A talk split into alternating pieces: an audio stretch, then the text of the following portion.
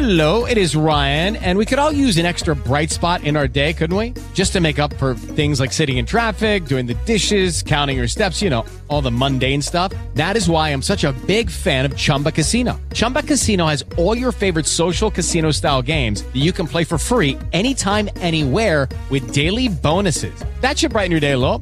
Actually, a lot. So sign up now at chumbacasino.com. That's chumbacasino.com. No purchase necessary. Group. Void were prohibited by law. See terms and conditions. 18 plus. Lucky Land Casino asking people what's the weirdest place you've gotten lucky? Lucky? In line at the deli, I guess? Aha, in my dentist's office. More than once, actually. Do I have to say? Yes, you do. In the car before my kids' PTA meeting. Really? Yes. Excuse me, what's the weirdest place you've gotten lucky? I never win and tell. Well, there you have it. You can get lucky anywhere playing at LuckyLandSlots.com. Play for free right now. Are you feeling lucky? No purchase necessary. Void where prohibited by law. 18 plus. Terms and conditions apply. See website for details. Podcastbook.it, in collaborazione con Penne al Web, presenta L'ombra delle voci. Alla scoperta del ghostwriting con Sara Infante e Ivan Scudieri. Ben ritrovati cari amici di podcastbook.it, continua il nostro viaggio alla scoperta del mondo del ghostwriting. Oggi parliamo di come strutturare un lavoro di ghostwriting, ma non lo faccio da solo ovviamente, ma insieme alla musa ispiratrice di questo podcast che risponde al nome di Sara Infante che saluto. Ciao Sara! Ciao Ivan, saluto tutti gli ascoltatori, puntata bellissima. Se ho capito bene, oggi raggiungiamo un momento topico del nostro viaggio, perché nei precedenti episodi abbiamo esplorato vari angoli del mondo della scrittura e abbiamo anche capito come il ghostwriting si posiziona univocamente tra le sue cugine, che sono il copywriting, la correzione di bozze, il content marketing e tanti altri aspetti da considerare quando poi si scrive un libro. Queste forme di scrittura, pur essendo diverse, si accompagnano e supportano tra loro, creando un tessuto ricco e variegato che è il mondo del testo scritto. A questo punto, cara Sara, io ti chiedo, ma come si approccia nella pratica un lavoro di ghostwriting? Da dove si inizia? Guarda Ivan, è una domanda che mi viene posta spesso e la mia risposta però tende sempre a riflettere quello che è un percorso personale, perché come abbiamo già detto nelle puntate precedenti, non c'è un percorso di riferimento per la formazione in ghostwriting e quindi non posso far altro che richiamare quella che è la mia esperienza. Ho sempre detto che non ho scelto io il ghostwriting, ma è stato lui a scegliere me e anche se può suonare cliché questa affermazione, però è una verità, racchiude la mia verità. Io ho conosciuto il ghostwriting durante gli anni universitari, l'ho conosciuto 22 anni fa, quindi sicuramente per andare a declinare oggi questa puntata dovrò cercare anche di apportare un'innovazione rispetto a 22 anni di cambiamenti. Quando ho scoperto che la mia passione per lo scrivere, la mia capacità anche di immedesimarmi in un'altra figura, di immedesimarmi negli altri, di scrivere come se scrivessero gli altri, poteva essere una forma anche di professione e allora ho cominciato ad approfondirla. Negli anni, come ho già raccontato, ho scoperto non solo la scrittura, la capacità di scrittura serve per fare questo lavoro, ma mille altre competenze e allora credo sia corretto anche accompagnare chi si affaccia oggi a questo mondo a conoscere quali finestre pian piano dovranno aprire all'interno di questa nuova casa che è la casa del ghostwriting. Facciamo un po' d'ordine, Sara. Abbiamo esplorato la figura del ghostwriter nei precedenti episodi. Abbiamo tentato addirittura di strutturare una possibile scuola professionalizzante. Mi sa che ora è arrivato il momento di scendere nel pratico. Bisogna scendere in campo. Quindi, una volta che un aspirante ghostwriter decide di intraprendere questa professione, ma come deve fare? Come può fare? Che consiglio abbiamo da dargli per poter trovare nuovi clienti, per posizionarsi sul mercato? Da dove si comincia? Quali sono i passi che consiglieresti fare? Allora, sicuramente il messaggio è tanto importante quanto complesso. Mi sento una responsabilità addosso perché sto dando dei consigli sulla base appunto di un percorso personale, ma devo ampliare il mio raggio perché chi comincia oggi sicuramente trova delle difficoltà ma anche dei vantaggi molto diversi rispetto a quando ho cominciato io. Oggi entrano in gioco sicuramente parole chiave come identità, visibilità, posizionamento. Quando cominciamo ad entrare in questo panorama dobbiamo sicuramente non solo conoscere questa nuova realtà, ma dobbiamo anche farci conoscere in essa. Qui sicuramente il miglior alleato è il tempo. So che siamo all'interno di una società che corre all'impazzata, ma il tempo veramente è necessario per riuscire a muoverci al meglio, per trovare la nostra naturale collocazione. Quindi io faccio un po' mie, se ci ricordiamo le parole di Luca Altimani durante la sua intervista, rispondeva in merito all'approccio su LinkedIn. Io qua rispondo in merito all'approccio al ghostwriting. Osiamo, tentiamo, buttiamoci, cerchiamo di, di testare sia noi che il mercato, perché è una relazione che sta nascendo in quel momento. Quindi dobbiamo esplorarla nei minimi dettagli. Mi viene in mente un po' l'immagine dell'adolescente, no? Avete presente gli adolescenti che in realtà mettono a ferro e fuoco la vita perché devono testarla, devono cercare di capire fin dove possono arrivare? Ecco, dobbiamo fare la stessa cosa. Io mi rendo conto che c'è una difficoltà perché per 21 anni della mia vita io ho lavorato offline, il mio network forte è offline e nell'ultimo anno ho cominciato a lavorare anche online. Ho individuato una piattaforma, adesso magari ne, ne parleremo più avanti, che è LinkedIn e quindi ho compreso che in questo momento storico c'è bisogno di andare ad approfondire anche questo passaggio. Quindi volendo dare dei consigli su cosa considerare, citerei alcune indicazioni. Procedi. Prima di tutto, appunto, dicevamo creare una presenza online. Avere una visibilità online, come dicevo, è importantissima. Siamo in pieno boom comunicativo, in realtà ci siamo da tanto tempo, siamo sulla scia. Quindi noi che lavoriamo nel panorama comunicativo dobbiamo avere un nostro posizionamento. Il problema reale qual è? Il problema reale è che noi ghostwriter non possiamo parlare apertamente dei lavori e dei nostri clienti perché naturalmente siamo vincolati a degli accordi di riservatezza. Però piattaforme appunto come LinkedIn di cui parlavo prima sono sicuramente degli strumenti importanti per andare a strutturare la nostra identità professionale, ma raccontare anche di noi da un punto di vista personale. Poi è la nostra persona che fa la nostra professione. Credo che LinkedIn sia un network di valore. Qui mi fa passare un po' il secondo consiglio, che è appunto quello di creare network, rete, relazioni. Su LinkedIn si possono sicuramente intrecciare rapporti di valore con figure sia simili, quindi colleghi, ma anche figure complementari con cui andare poi ad instaurare un rapporto di lavoro e sicuramente anche di collaborazione, di partnership. Un altro consiglio importante potrebbe essere utile, visto che non abbiamo un avviamento alla carriera, sono le piattaforme freelance. Ce ne sono tante, sicuramente Fiverr è la più conosciuta, abbiamo freelancer, Upwork, possono rappresentare un buon punto di partenza. In realtà la concorrenza lì sopra è alta, a mio avviso, non me lo tengo per me, la qualità non credo sia altrettanto alta, però eh, come primissima esperienza per creare anche un portfolio, per fare esperienza, background, potrebbe sicuramente essere utile cominciare a prendere alcuni incarichi. Un altro aspetto importante secondo me è anche la specializzazione. È vero che io ho sempre detto che amo viaggiare tra gli stili, però oggi la specializzazione all'interno del nostro settore è diventata importante, soprattutto per distinguerci. Quindi che tu sia esperto in biografie, manuali tecnici, contenuti per il web o qualsiasi altro genere, metti in evidenza la tua specializzazione. Questo ti farà attirare sicuramente clienti interessati in particolare a quel tipo di contenuto. Comunque credo che in questo podcast sia venuto fuori come il ghost sia poliedrico ed è capace anche di muoversi tra le diverse forme comunicative creative, questo potrebbe essere un, un valore perché potresti specializzarti anche in più generi. Un altro aspetto, direi l'ultimo in questo momento, è quello di proporsi direttamente. Lo tocco con le pinze perché io non amo l'outbound marketing, non lo so fare, non ho la faccia di farlo. Però mi rendo anche conto che ci sono molte persone che non hanno problemi a proporsi a potenziali clienti che possano essere editori, autori in cerca di coautore o imprese anche che necessitano di contenuti professionali. A questo punto se vi viene naturale farlo,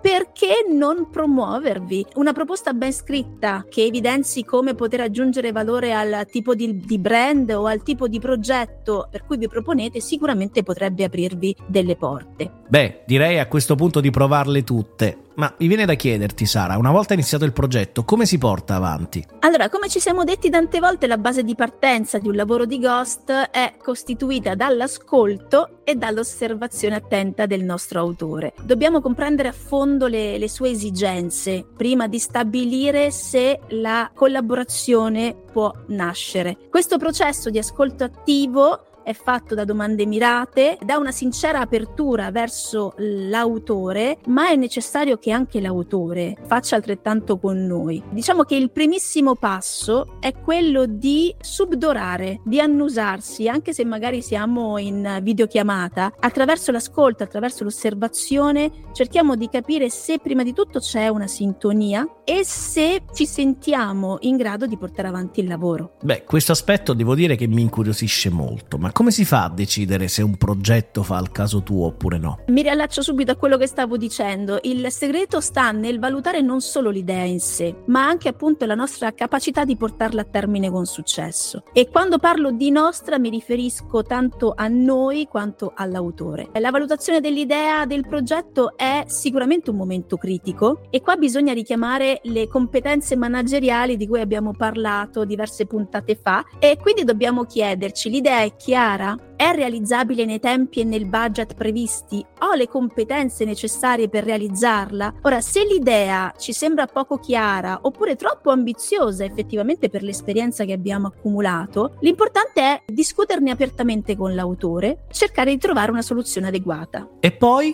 Beh, una volta che abbiamo deciso di procedere, qui entra in gioco un aspetto, ragazzi, che noi non possiamo assolutamente non prendere in considerazione, che è la definizione degli aspetti contrattuali. Abbiamo sentito molte volte che ci appoggiamo sulla fiducia. Io non lo consiglio per niente, ma per esperienza è capitato che anche da persone con cui magari c'era una collaborazione, una familiarità, un'amicizia già rodata, nascessero poi dei problemi in itinere e qui un contratto ci deve tutelare, ma deve tutelare anche l'autore. Quindi dobbiamo fare degli accordi chiari, dettagliati su che cosa, su tempi, su costi, su diritti di autore, sulle revisioni fondamentali, perché a volte noi proponiamo un tipo di lavoro e poi in itinere magari l'autore ci propone di aggiungere altro. Se non è nei termini contrattuali non abbiamo paura di dire aspetta fermiamoci, lo posso fare, ma dobbiamo andare a ritoccare alcuni passaggi dei costi e dei tempi. Ecco, non dobbiamo mai dare per scontato queste cose. Da lì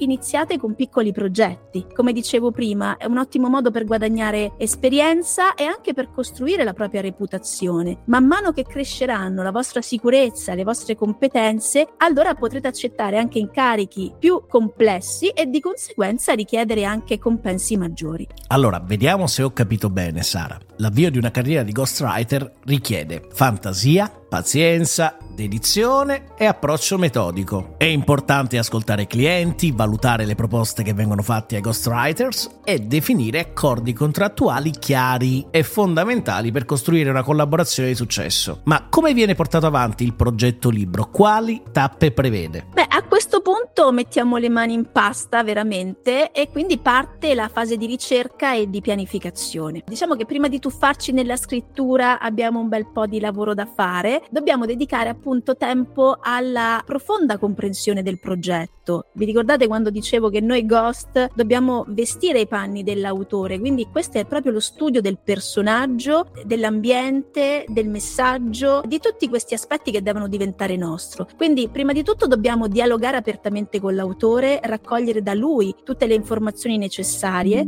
stabilire gli obiettivi del libro insieme all'autore, creare un piano di lavoro dettagliato insieme all'autore all'autore, non lo molliamo mai. Quindi una roadmap chiara che includa scadenze realizzabili, punti focali del progetto, questo ci può aiutare a mantenere il progetto in carreggiata ed essere poi allineati con l'autore e anche le altre figure che parteciperanno al progetto. Un consiglio pratico, e qui sicuramente Ivan andrà in brodo di giuggiole, utilizzare strumenti di project management online, che sono anche gratuiti, però alcuni magari performano di più con un abbonamento, non faccio nomi, ma sicuramente qualcuno ne avrete in mente, questo per tenere traccia dei progressi e condividere anche aggiornamenti con il cliente e con i collaboratori. E una volta chiariti tutti questi aspetti, immagino che finalmente si possa passare al processo di scrittura. Eh no, eh no, c'è ancora da attendere, caro Ivan. Mannaggia, ci avevo sperato? E i materiali, eh, insomma, finora sono stata generica. Qui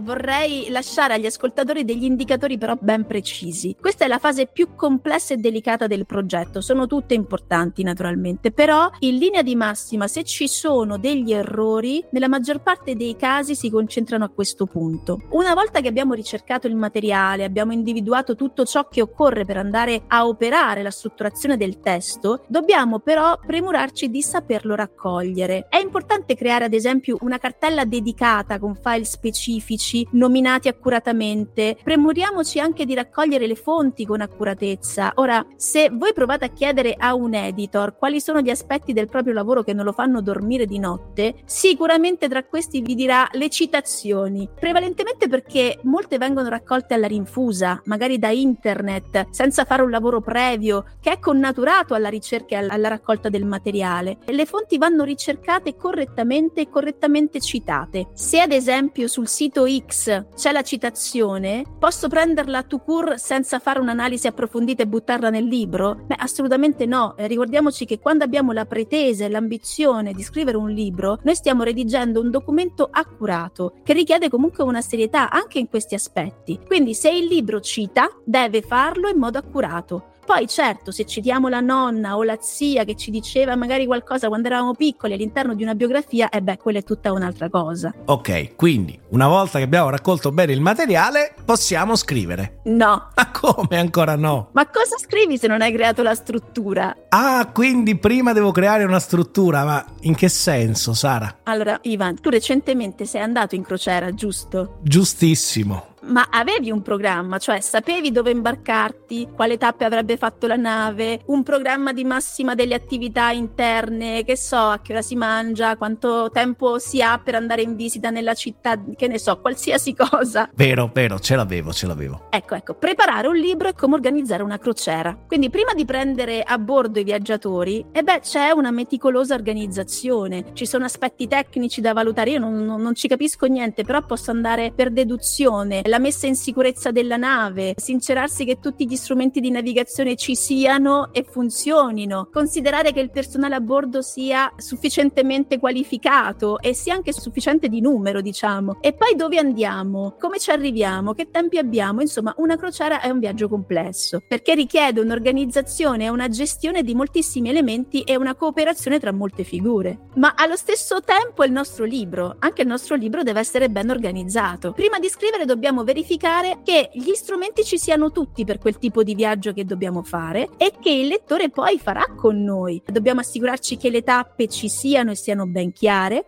e che i modi e i tempi per arrivarci siano stati considerati. Quindi elaboriamo una struttura, uno scheletro, un'impalcatura, chiamala come vuoi. L'importante è che studiamo molto bene il nostro percorso, soprattutto per garantire che poi sia fattibile. Se so di partire da Roma per andare a Milano, è chiaro che non passerò per Napoli, è logico. Però molte volte in un libro non strutturato, senza un percorso ben tracciato, beh, si rischia di prendere strade sbagliate, di allungare il brodo e annoiare o non essere performanti. A questo punto immagino che tirerai fuori un altro aspetto da considerare prima di cominciare a scrivere. Ormai mi hai preparato a tutto. No, mi dispiace, ma adesso scriviamo. Mannaggia, meglio così, va? Beh, eh, non vorrei andare troppo nel dettaglio, anche perché poi potremmo parlare davvero ore eh, del processo di preparazione. Però adesso siamo pronti per la scrittura. È il momento di interpretare. Capito cosa dire, dobbiamo concentrarci sul come dirlo. Mantenere la voce e lo stile del cliente è una delle sfide più grandi e belle del ghostwriting, anche perché ha la sua peculiarità, altrimenti non sarebbe ghost. Per farlo dobbiamo immergerci nei lavori precedenti, magari se ci sono degli autori chiediamoglieli, se sono disponibili. Chiedete anche esempi di testi che possano riflettere lo stile che desiderino trasmettere. Durante la scrittura poi è normale incontrare blocchi creativi. Quando succede dobbiamo prenderci una pausa, dobbiamo cercare ispirazione altrove, magari discutere apertamente delle difficoltà difficoltà con il cliente perché a volte il blocco creativo può essere causato anche da un elemento non compreso all'interno del programma. Ecco, la chiave è sempre quella di rimanere flessibili, aperti alle modifiche mantenendo però la visione originale del progetto. Nel processo di scrittura, sebbene abbiamo costruito un percorso e sappiamo dove andare, comunque è sempre il momento della creatività pura. La creatività c'è anche prima, eh, non è solo tecnica, eh, anche nella strutturazione l'elemento di creatività può fare la differenza. Però quando scriviamo è il momento dell'ebbrezza della scrittura. È l'attore che sale sul palco e interpreta il suo Amleto, ad esempio. Vestiamo realmente i panni del nostro autore e diamo il meglio di noi. È gratificante, a volte è magico, sembra una magia. E dopo aver prodotto una bozza e aver sviluppato il testo, immagino che possiamo andare in pubblicazione. Scherzi, vero? No. no, beh, vi risparmio la trafila a volte molto lunga della realizzazione della bozza. La sua vidimazione, correzione correzione da parte dell'autore e la scrittura ordinata all'interno del testo, però una volta completato questo passaggio scatta un'altra fase fondamentale. Non fidatevi di chi omette questa parte, perché non sta facendo il vostro bene. Qual è questa parte? Quella della revisione del feedback. Stabilire un processo di feedback efficace per il progetto è veramente vitale. Organizzate sessioni regolari di revisione con il cliente, non solo alla fine della scrittura del testo, ma anche in itinere. Magari dividete la scrittura e il feedback in passaggi interni. Assicuratevi che il lavoro sia in linea costante con le aspettative del cliente, perché sempre per esperienza a volte può capitare che un lavoro duri molto tempo, mesi, a volte anni. In questo arco temporale le esigenze del cliente tendono a mutare, quindi fare revisioni costanti vi aiuta ad arrivare poi alla fine senza dover ritoccare tutto dall'inizio. È utile definire in anticipo anche quante revisioni sono incluse nel, nel, vostro accordo. Rimanete anche lì flessibili perché, come vi ho detto, quando c'è tanto tempo all'interno di un, di un elaborato, dovete un po' anche cambiare posizione, cambiare il tiro, aggiungere revisioni altre. Ma immagino che in questo processo di scrittura, e questa mi sa che l'ho capita, non ci sia soltanto il rapporto da ghostwriter e autore, potenziale cliente, ma ci siano anche anche altre figure intermedie. Assolutamente, e a questo punto arriva una figura importantissima che è quella dell'editor, che ha il compito di revisionare l'opera. Perché non può farlo il ghostwriter? Perché il ghost l'ha scritta. Se avete ascoltato bene le puntate precedenti, l'ultima anche eh, l'ha ricordato Chiara Olivucci, ricordava appunto come sia importante che la revisione la faccia qualcuno che non abbia la conoscenza dettagliata dell'opera, perché tende a dimenticare, cioè a non vedere il refuso. L'editor deve valutare diversi aspetti, non solo revisiona a livello estetico, chiamiamolo così, ma valutare anche la coerenza interna, individuare eventuali falle nella scrittura. A volte un intervento di editing arriva anche a modificare passaggi interi del libro. Ora, questo sicuramente avviene in maniera prevalente quando l'autore fa tutto da solo e non è affiancato da una figura esperta come il ghost. Quando a monte c'è un ghost o comunque una figura figura formata per prendersi cura del progetto, difficilmente poi un editor farà un editing strutturale, ma farà un editing leggero e necessario. A questo deve seguire, e non è un optional, che molti purtroppo pensano, la correzione di bozze. Non a caso abbiamo fortemente voluto con noi Chiara Olivucci nello scorso episodio. Anzi, per chi non l'avesse ancora ascoltato, rimando direttamente alla bellissima intervista di Chiara della puntata 15, in cui ci ha regalato delle indicazioni davvero importanti a proposito. Poi lei sicuramente è preparatissima nel suo ruolo, per cui non vorrei ripeterla abbassando il livello portato da lei. Ma una cosa è certa, un bravo ghost, come gestore di progetto editoriale, non manda in pubblicazione un testo che non sia sia passato per le mani e per gli occhi di un correttore di bozze. Quindi finalmente è pronto. Abbiamo partorito il libro, il ghostwriter ha finito? E non ancora, non ancora Ivan, perché entriamo qui in un'altra fase importante, sebbene non tutti la considerino, che è quella del consegnare il progetto e oltre. Questa fase è fondamentale non solo per chiudere il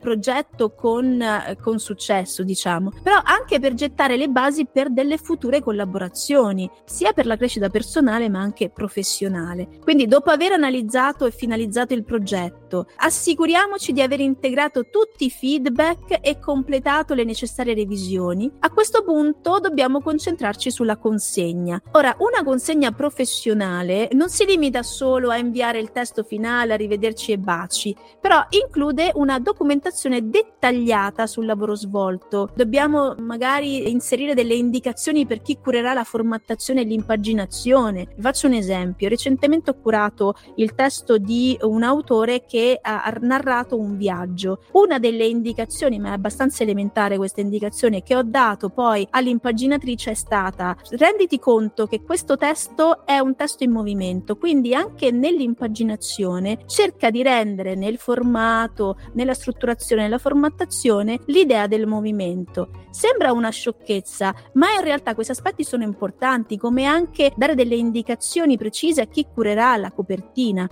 So che molti amano, e soprattutto nella, nella scrittura di libri di business, mettere la propria faccia in copertina. Io non lo consiglio quasi mai, ma consiglio sempre di affidare la creazione della copertina ad un grafico, ad un professionista che riesca nel dialogo anche con chi ha curato il contenuto a strutturare delle immagini, a creare delle immagini che possano narrare l'importanza del messaggio contenuto nel libro. Quindi non a mio cugino, insomma. No, tuo cugino no. A meno che tuo cugino non sia un grafico esperto. Giusto, corretto. Ancora, cerchiamo anche di dare suggerimenti per la pubblicazione, perché comunque noi abbiamo curato sin dall'inizio questo testo e se possibile diamo anche una guida su come il cliente possa utilizzare al meglio il contenuto prodotto, perché poi alcuni aspetti di quel contenuto possono essere anche utilizzati per strutturare la promozione, il marketing del libro. Quindi una volta fatto tutto questo, immagino che la relazione tra ghostwriter e autore sia in qualche modo cementata. Ma sì, cementata nel senso che si è solidificata, quindi sei sicuramente il suo punto di riferimento per quanto concerne il libro, il messaggio, anche perché molto spesso dopo la conclusione del, della scrittura di un testo, qui faccio riferimento, ce ne ha parlato tanto, se ben ricordate, Laura Rigoni. Laura Rigoni ci diceva appunto che molti dei suoi lavori di ghostwriting sono arrivati dal gestire la comunicazione dei suoi clienti clienti. Può avvenire anche il contrario, cioè una volta entrato così in profondità nella tematica, nel, nel settore, nel, nella vita, nel messaggio dell'autore, è possibile che molti autori, questo succede molto spesso, possano chiedervi di curare anche tutti gli aspetti di content marketing e qui ci riagganciamo a uno dei pilastri che dicevamo essere sicuramente importante per la formazione del ghost. Il progetto completato sicuramente è un'opportunità di crescita. Chiedete sempre poi dei feedback ai vostri, ai vostri autori, anche feedback negativi, anche ciò che magari poteva essere migliorato. Questo ci serve appunto per migliorarci e ci serve anche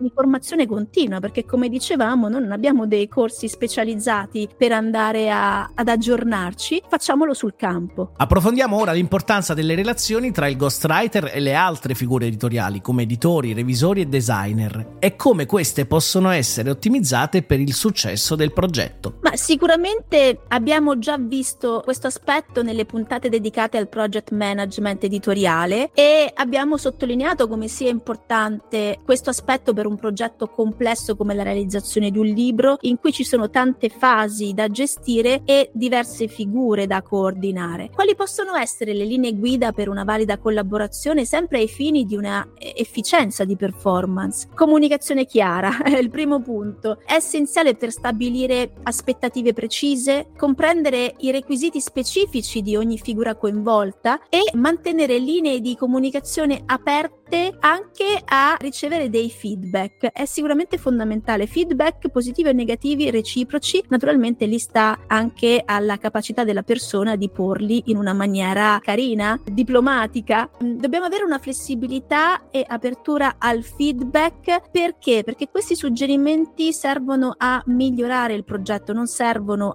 nostra, al nostro orgoglio. Dobbiamo mostrare disponibilità anche a comprendere che cosa ci vuole dire quel feedback negativo, a volte proprio la sincerità del feedback negativo o anche positivo rafforza anche la, la collaborazione. Altro aspetto importante è il rispetto delle scadenze perché siamo all'interno di un lavoro fatto di diverse fasi in cui ciascuno si muove a seconda di quanto e come si è, mosso la, si è mossa la persona precedente e io mi muoverò in un certo modo sapendo che dopo di me c'è qualcun altro che dovrà intervenire. Quindi essere puntuali nelle consegne dimostra anche molta professionalità, affidabilità, rispetto per il lavoro dell'altro e perché no, diamo anche il nostro contributo creativo. Offrire idee, soluzioni costruttive possono comunque dare valore, un valore aggiunto a quello che è il progetto, anche se non è di nostra competenza. Io non ricuso mai quando magari collaboro con i grafici di dare dei suggerimenti, magari poi vengono cestinati, però un suggerimento creativo nell'ambito della realizzazione della cover la do,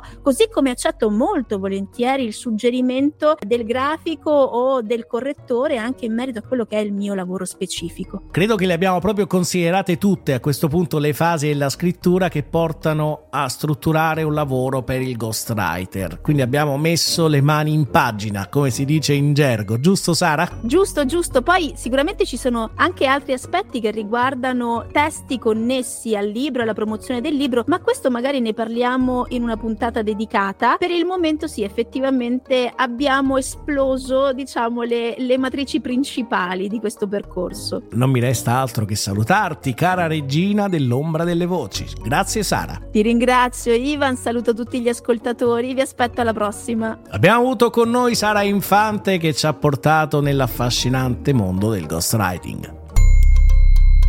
Podcastbook.it in collaborazione con Penne al Web ha presentato L'ombra delle voci alla scoperta del ghostwriting con Sara Infante e Ivan Scudieri.